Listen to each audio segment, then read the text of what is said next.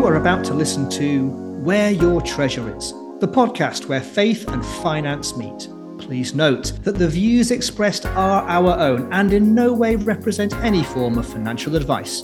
And remember, investments can go down as well as up. Happy listening. Hello and welcome to Where Your Treasure Is. I'm Bex Elder and I'm here with Simon Glazier. And we are on our second very special Vox Pop episode where we have asked a whole range of people about giving, money, faith, and finance. And we are having the joy of listening to their responses. So let's not listen to us too much and let's dive straight in. If you missed the first Vox Pop episode, I would thoroughly recommend you go and listen to that one first and then jump into this one. And with this episode, we're talking about the practical application and the personal experience of giving. So, Bex, what was the first question we asked? The first question we asked this time was What has influenced your attitude to giving or being generous? My influence to be generous is because I've been on the receiving end and I know what it's like to receive and I want to give back something to others in need. For me, it's the example of others. My mum has always been very generous, and I've grown up witnessing her thinking of others and blessing them, often in quiet, thoughtful ways that don't occur to others. Something that's massively influenced my giving is other people's generosity, seeing other people's generosity, and also being a recipient, recipient, recipient, Reci- mm whatever that word is, receiving it. yeah, that has been so instrumental in me seeing what that looks like. Jesus has been working in people, and that is their response to love people beyond the point of costing them. And for me, my parents have been the biggest influence in this whole area of generosity and giving. They were very open with me about their finances. And so I guess from sort of my teenage years, so I was aware that they didn't have particularly much money, but they were always incredibly generous. They were always very quick to give to people in need, and they were incredibly faithful with where they felt God calling them. And it meant that finances and careers very much came second to where they felt God directing them in life. And that's still a huge challenge to me, actually. I've been very lucky from childhood onwards to be around people, particularly in churches, are very generous. Many of the churches I've been part of, certainly in the first half of my life, were churches in poorer parts of town on large council estates or poorly developed parts of town. So people didn't have much, but they were generous. And that was just something that I witnessed growing up, including from my parents. For me, my attitude towards giving has very much been shaped by my wonderful mum, who has always been very generous in the support that she gives in lots of different ways and, and not always just financially, but very much she's got a spirit of generosity, but she's also very generous in the time that she gives to other people and the effort that she puts into things. And I think that's framed a lot of it for me as an adult as well. What stood out to me in all those answers is that we asked the wrong question. The question shouldn't have been what has influenced your attitude, it should have been who, because it just seems that in its entirety, people influence generosity in other people. And don't we want to be people who start other people's story as well? I feel that's the challenge that came out of all those people's response. What does it look like for us to be people who inspire generosity? And I'd love to find out who has been inspired by these people's generosity. It's a virtuous cycle that's going to get bigger and bigger every time we show generosity. That led us then to the next question, another practical one. What can you or what can we give? You can give time. You can give money. You can give hospitality. Things that don't actually cost a great deal to yourself, but mean a great deal to others. Well, you can give anything really. You can give food, toiletries, or just money. Practically, I can give time, money, a listening ear, and practical help. Definitely not just money. You can also give time, your influence, energy, expertise, also meals and baking and cards. We thought of a few. We can give a listening ear, we can give finance, we can give our time to just be with people or to practically do things for them. God is a creative God. He's made us creative. So it's just a blessing and privilege to be able to give. I think, in terms of what people can give financially, is the obvious thing, but actually, there is an awful lot more than that because I work for a local charity, and so I'm acutely aware that when people give time to volunteer, that's really important and can be a very, very crucial part of community life. But I also think it can be even smaller than that. Not everyone has got finances to give away. I really love complimenting people. And in its own small way, that's a way of giving. And it might be saying hello or having a longer conversation with an elderly person in the shop. There are lots of different ways that we can give. And I think it's important to remember that you can always have a positive impact on people, even if you don't have lots of money to give away. I suppose my mind goes to three T's that I've heard people talk about so often time, treasure, talent.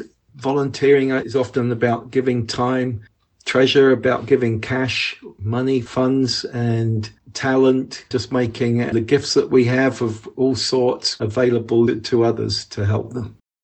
We give our service through serving others through church, serving others through our community. We also give our hospitality, bringing people in. We also give by teaching others. We can give time energy, financial resources, hospitality. Those in responsibility can also give opportunity, especially when they give the things that they enjoy the most. That is indeed a sacrifice. All these things, if given well, without ties and expectations, can give hope. I think there's a bunch of different things people can give. One, the one that always comes to mind is probably money. Uh, but I think there's a bunch of different ways also. So if you're skilled in a specific thing, um, you know someone whose car's broken down and you've got the skills of a mechanic, one thing you could go and do is, okay, I'm going to lend you my skills. I'm going to help you out. Also time. There's so many people dealing with loneliness, dealing with isolation. So one way we could be more generous is with our time, is stepping out and recognizing that loss, that lack that they have of company and going out to help.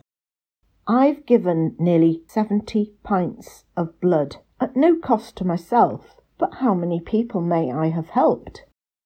I think there's loads of ways to give, but one of the loveliest ways I think to give is hospitality because it includes the human connection element as well as the giving element and it makes the individual that you're giving to feel really loved and connected and valued. If you're on a really restricted budget, I would say include hospitality costs as part of your planned giving, not necessarily over and above, because I know that God's delighted when we give sacrificially for that. I think when we think of giving, we go straight to thinking it's financial, but it's so much more than that. Giving is so multifaceted. It's what's in our hand. It can be time, resource, our skill. It could be our words, something that encourages and lifts somebody up. And that is a blessing. So I think that's what's so great about giving, that it's in all of our reach and all of us can find our own way of giving. One of the things I loved listening to this question was the absolute range of things that people came up with of things that can be given. And Guy really summed it up with time, treasure, and talent, and almost everything else can fit into one of those three categories. There were two things that jumped out that kind of didn't fit into the categories. Mark spoke about giving opportunity. I think that's brilliant. You can give somebody the chance to do something when you have the means of doing that. And then Susan, who happens to be my mum, hi mum, she gives blood. And she's inspired me to give blood. I think it's such an easy thing. It just comes back to you. You know, you give blood away, hey, you get some more. But what a difference it can make in some people's lives. Thank you, mum, for showing me your generosity and giving blood. And I loved what Heather said about hospitality and both the outpouring of love that's shown in that, but also the way to just practically make that work for people's finances. And I don't know if you've ever been a recipient of somebody who clearly has the gift of hospitality, but it's not just about the food you receive or the time you spend together, but actually it's such a practical showing of love and value. And I don't know about you, but when I leave those people, I feel a lot fuller in my own heart. Of course, sometimes we can't give the same way that other people give. And maybe you hear those lists, you think, I can't give much of that stuff. Sarah summed it up brilliantly. All of us can find our own way of giving. So if your passion for giving wasn't listed there, you're perfectly right. Do it your way. What was our next question, Bex? In the next question, we really got into the nuts and bolts of giving, and we were looking at things like how much to give, who do we give to, and when should we give. We've worked for a long time on 10% of gross income as the base to our giving and looking to build on that over the years. And then another 1% in addition to that, that's for more discretionary giving. And then just looking at what the budget might allow above and beyond that throughout the year. We mostly give on a monthly basis, in line more or less with the way our funds come in, but then there would be occasional giving over and above that. On the occasional times that we have a capital sum, either a cash gift from somebody or the sale of, say, a household item, etc., we would maybe look at giving a proportion of that at the time as well, and then thinking about who or what we might make a gift to. For me, when coming to planning on giving, there are two different things I do. I do one structured planned giving and then also spontaneous giving. So, for example, my planned giving will be one, my tithing to the church, where I give back a bit of my salary, 10% to church, just to thank God for the things he's given me, the things he's blessed me with, and to give back to the wider body. And then secondly, I have things and organizations that are close to my heart. So for example, I have a standing order with an organization called Fusion, a Christian charity that do work with students and they're close to my heart. So I make sure part of my salary each month, I also give to them. But then also when it comes to giving and generosity more widely, when someone presents a need and I know that I have something, whether that's time, whether that's money, uh, whether that's a skill, it's being responsive to that need. So there's planned giving, but I think there's also a spontaneity to it. If we only give to the most dire and obvious needs, you know, the famines, the wars, the various screaming needs that we see in our screens and through newspapers, we might overlook those things that are important but rarely urgent.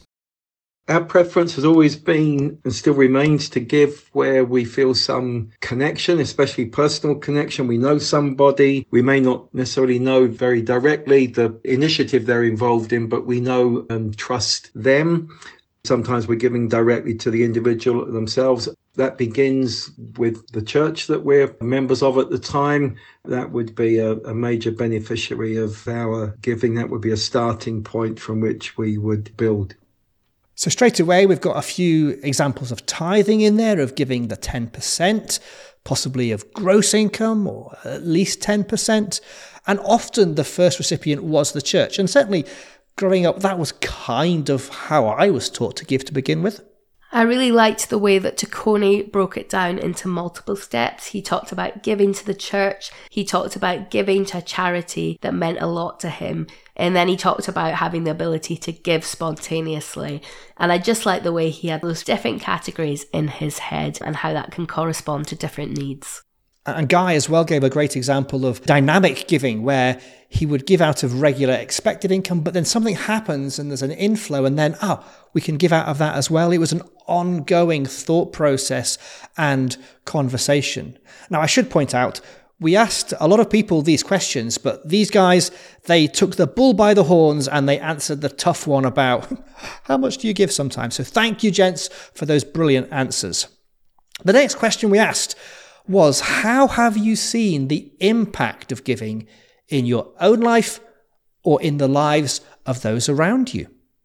Well, I have personally benefited from people giving for as long as I can remember, and I hope I have sometimes passed that benefit on, though I'm sure not as often as I ought to have. I have also seen people provide for each other in ways that are often extraordinary and sacrificial and fill me with the faith that God seeks to work through our generosity. And often it seems that it is indeed more blessed to give than to receive. I've certainly seen the impact of giving, both personally and in others. One example would be when we were chatting to a couple who were compassion children and they talked about the help that they'd received by being on the compassion project and also to a lesser extent the gains that their villagers had by these new opportunities that came with the project. Another example would be speaking with families who the church was supplying with food during lockdown. People have often been generous with me too, often with their time. Being a divorcee in the mid 1980s, I was given a great deal of generosity by my friends. To this day, I don't know who they were, but I'm eternally grateful for their gifts, for their time, for their practical giving, all anonymously. I can never thank them, but I can give to others in a similar situation. I wasn't always a generous giver, and I would count the cost on my calculator or in my head. But I have been blessed so many times over the years. I've written off a car and someone has paid the bill for a replacement car. A family member has paid the balance of my mortgage off and many, many other instances because God knows all of my needs and provides for them in incredible personal, creative and lavish ways. And so my response is to do the same, do likewise. So it's a privilege for me now with my business to be able to bless other people with the work that I do. I'd just joined the church I'm in now, so I didn't really know people, but I'd started going to this small group and I used to cycle to work and I would cycle on this massive roundabout which is near Old Trafford Stadium, if anyone cares about football. And it was very treacherous. So I was on the pedestrian bits and then I don't know what happened. But my bike, both the brakes went at the same time. Not ideal. So I literally was like pressing on both my brakes and I was not slowing down. I was going quite quick. I was probably late for work knowing me. It was like a red man, so you couldn't cross. So I had to stop my bike because oncoming traffic was just doing its thing. Anyway, I decided to very dramatically turn my handlebars and just smash my bike into like the pedestrian railings. And fair play, they did their job. They kept me safe that day because I just smashed into them. My bike was a hot mess.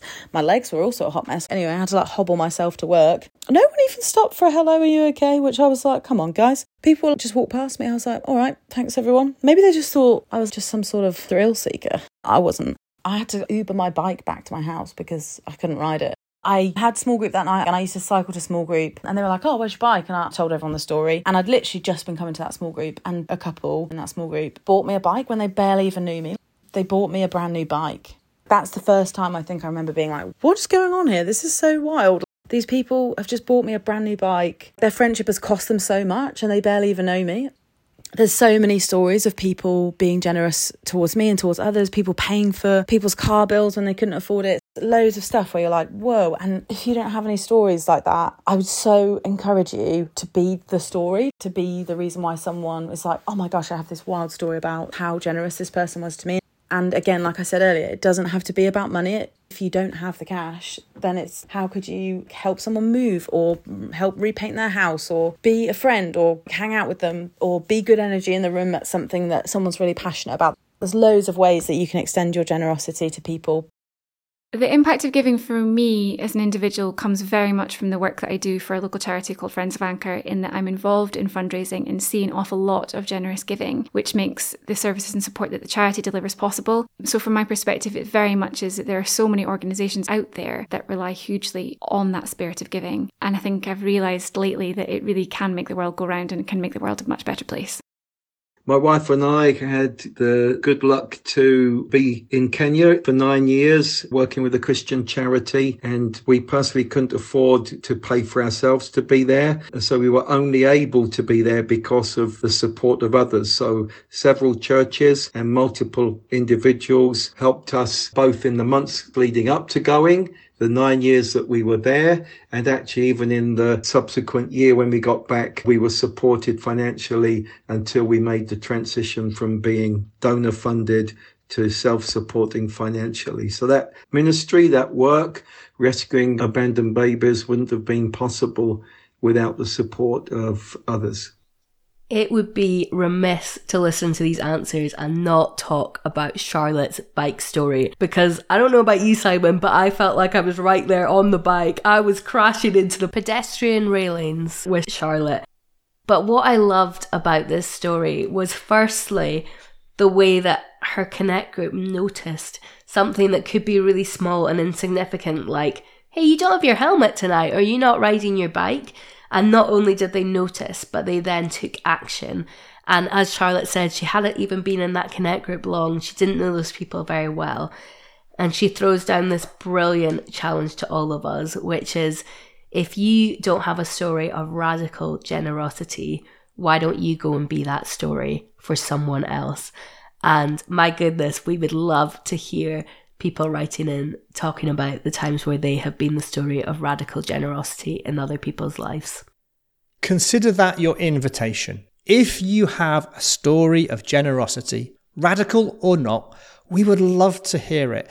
I know from my personal experience, stories, testimony is the thing that connects people and points them to Jesus. And stories of generosity have made a massive impact on my life. I am generous because others were generous towards me and towards my family. And we come right back to that starting point from this episode. Generosity affects others, it impacts others, it inspires others to be generous. It is a virtuous cycle that can go on and on and on. So, how can we spread generosity to others today? Let's hear some top tips from our contributors as a final word. My top tip regarding giving is more about the psychology of it. If you're used to giving and you've always given by direct debit, I think sometimes you forget. And it's a really good plan administratively to do the direct debit thing. But I think it's really useful to sit down occasionally, work out what you could have done with that direct debit money if it hadn't gone to wherever God had been directing you to give it. And I think that's just to remember that it's a sacrifice and that God's really delighted with your obedience. Give without expecting to receive anything. Just give. It is a priority, but don't do it as a transaction.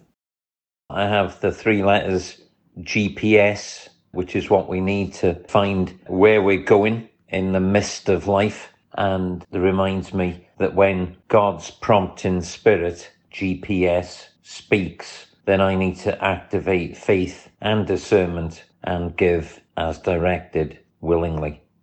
My top tip regarding giving is to go with your heart. If it feels right, it is right. Make it the first thing you do before you do anything else. Don't see what's left at the end. Uh, whatever it is you've decided in advance, set it to one side. See if there's more you can do, and then take care of other things after that. But make it the top priority. I think a top tip to keep in mind when it comes to giving is it is okay to say no. You don't have to give a reason. You might support other causes or you might like to do things slightly differently. And it's remembering that actually, if, if you're asked to give, it's always okay to say no as well. A bit of a strange take on it, maybe, but that's my one. A top tip for me would be to not overthink and not be legalistic. Joy and legalism are incompatible give to things that you find exciting, things you believe in, I guess, or things that you believe in making a difference to the world, whatever it takes for you to be excited about that giving. I think that will really help with you being motivated to do that, wanting to plan it, and is perhaps something that God is speaking to you about because you have that level of excitement about it. Giving is a virtue. You need to practice it regularly for it to become part of who you are. It's not following a rule book, but it's cultivating a disposition. The more we do it, the better at it we become. Once you've decided on your given amounts, I would say don't allocate it all by direct debit. I would always leave some aside for random acts of kindness where you see a need that you can meet. And this can just be one of the most joyful and rewarding things to do in Jesus' upside down kingdom. Because if you've decided to give, you might as well enjoy doing it and look for inventive ways of doing it. So, like when you leave a cafe or a restaurant or something, pay the bill of the folks that were sitting next to you without them knowing, or leaving groceries in a neighbour's doorstep although it is a sacrifice, giving is a joy and a privilege. Well, I am not going to pick my favourite because I thought they were all brilliant top tips. In fact, go and listen to them again because they were so top, they're worth a second listen. I just want to say a huge thank you for these last two bonus episodes to all those who took up the challenge and shared their thoughts and their opinions and their attitudes towards giving. So, a thank you to Erica and Sarah, to Heather, to Elodie, Fiona, Moira, Adrian, Susan, Guy, Vero, Taconi, Charlotte, Hattie, Ben, Kenny, and Mark. You have challenged us, you have inspired us. We are so very grateful for you all. And we've loved that new perspective that you've brought as well to this podcast. This podcast is going to be continuing, and so you can catch the next season in the new year. And it's going to be looking at money according to the Bible. So we're going to look at different sections of the Bible, starting all the way back in Genesis and moving through to Revelation, and what different parts of the Bible say about money, wealth, and possessions. And if you think, man, that's too long to wait, I'm going to miss Simon and Bex, feel free to listen back to one of our previous seasons in the meantime. Now, I've been listening to some other people's podcasts in recent weeks and months, and this is the point where you're supposed to say something like this.